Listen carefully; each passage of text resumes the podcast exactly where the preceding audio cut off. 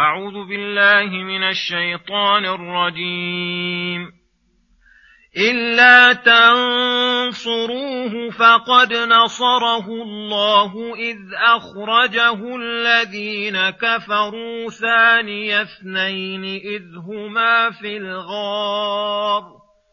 إذ هما في الغار إذ يقول لصاحبه لا تحزن إن الله معنا فأنزل الله سكينته عليه وأيده بجنود لم تروها وجعل كلمة الذين كفروا السفلى وكلمة الله هي العليا.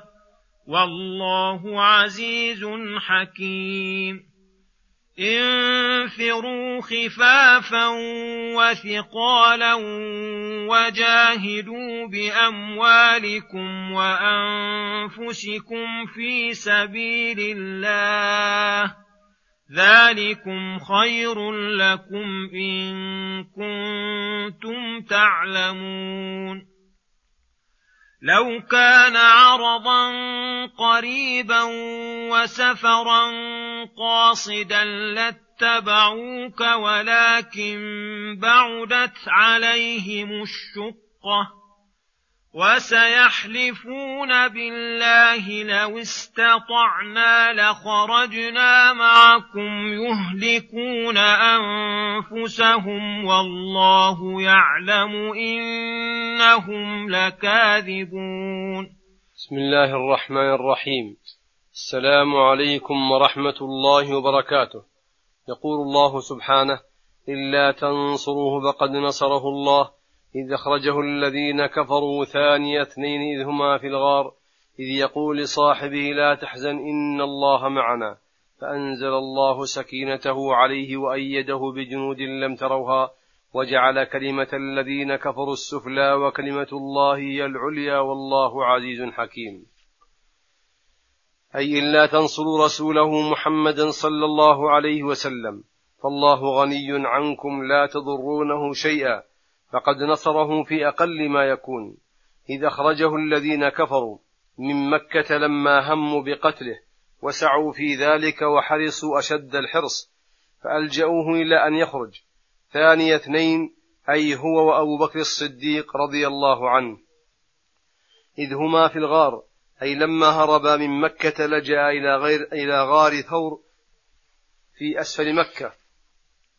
فمكثا فيه ليبرد عنهم الطلب فهما في تلك الحالة الحرجة الشديدة المشقة حين انتشر الأعداء من كل جانب يطلبونهما ليقتلوهما فأنزل الله عليهما من نصره ما لا يخطر على البال. إذ يقول النبي صلى الله عليه وسلم لصاحبه أبي بكر لما حزن واشتد قلقه لا تحزن إن الله معنا بعونه ونصره وتأييده. فأنزل الله سكينته عليه أي الثبات والطمأنينة والسكون المثبتة للفؤاد.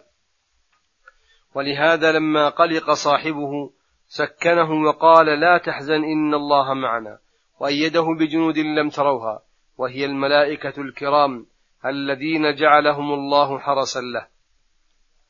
وجعل كلمة الذين كفروا السفلى أي الساقطة المخذولة فإن الذين كفروا كانوا على حرد قادرين في ظنهم أنهم يقدرون على قتل الرسول صلى الله عليه وسلم وأخذه حنقين عليه فعملوا غاية مجهودهم في ذلك فخذلهم الله ولم يتم لهم مقصودهم بل ولا أدركوا شيئا منه ونصر الله رسوله بدفعه عنه وهذا هو النصر المذكور في هذا الموضع فإن النصر على قسمين نصر المسلمين إذا طمعوا في عدوهم بأن يتم الله لهم ما طلبوا وقصدوا ويستولوا على عدوهم ويظهروا عليهم. والثاني نصر المستضعف الذين طمع فيهم عدوه القادر. فنصر الله فنصر الله فنصر الله إياه أن يرد عنه عدوه ويدافع عنه ولعل هذا النصر أنفع النصرين. ونصر الله رسوله إذ أخرجه الذين كفروا ثاني اثنين من هذا النوع.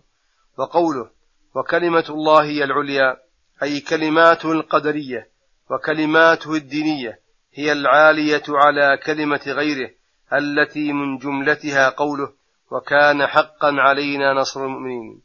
إنا لننصر رسلنا والذين آمنوا في الحياة الدنيا ويوم يقوم الأشهاد وإن جندنا لهم الغالبون. فدين الله هو الظاهر العالي على سائر الأديان بالحجج الواضحة والآيات الباهرة والسلطان الناصر. والله عزيز لا يغالبه مغالب ولا يفوته هارب. حكيم يضع الأشياء مواضعها وقد يؤخر نصر حزبه إلى وقت آخر. اقتضته الحكمة الإلهية. وفي هذه الآية الكريمة فضيلة أبي بكر الصديق بخصيصة لم تكن لغيره من هذه الأمة. وهي الفوز بهذه المنقبة الجليلة والصحبة الجميلة. وقد أجمع المسلمون على أنه هو المراد بهذه الآية الكريمة.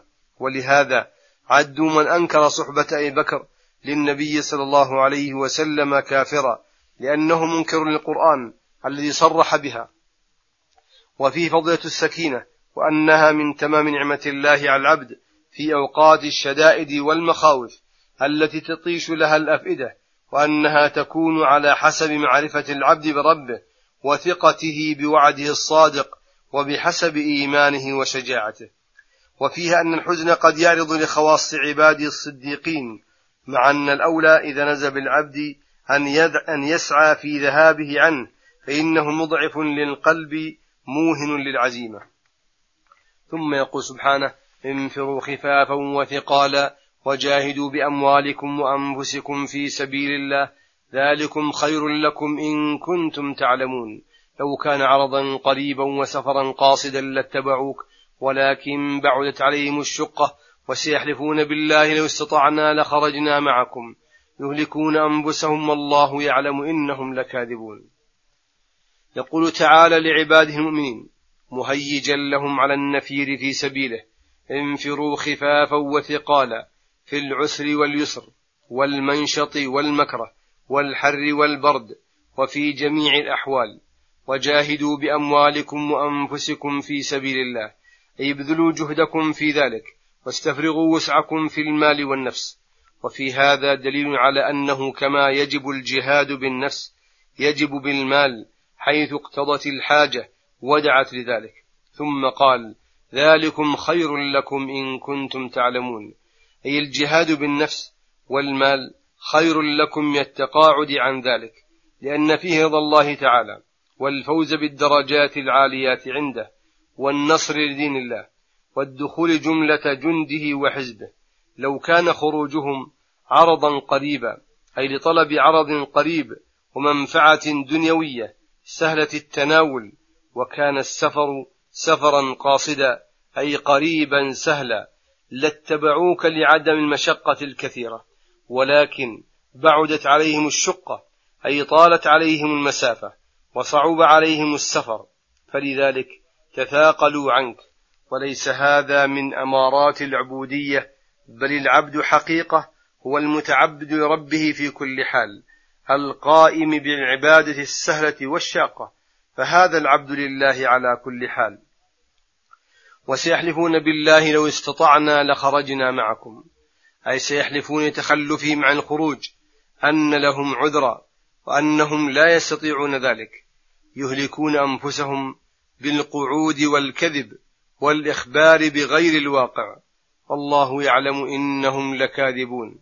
وهذا العتاب إنما هو للمنافقين الذين تخلفوا عن النبي صلى الله عليه وسلم في غزوة تبوك. وأبدوا من الأعذار الكاذبة ما أبدوا. فعفى النبي صلى الله عليه وسلم عنهم بمجرد اعتذارهم من غير أن يمتحنهم فيتبين الصادق من الكاذب. ولهذا عاتبه الله على هذه المسارعة إلى قبول اعتذارهم فقال عفى الله عنك إلى قوله في ريبهم يترددون. وصلى الله وسلم على نبينا محمد وعلى آله وصحبه أجمعين. وإلى الحلقة القادمة غدا إن شاء الله. والسلام عليكم ورحمة الله وبركاته.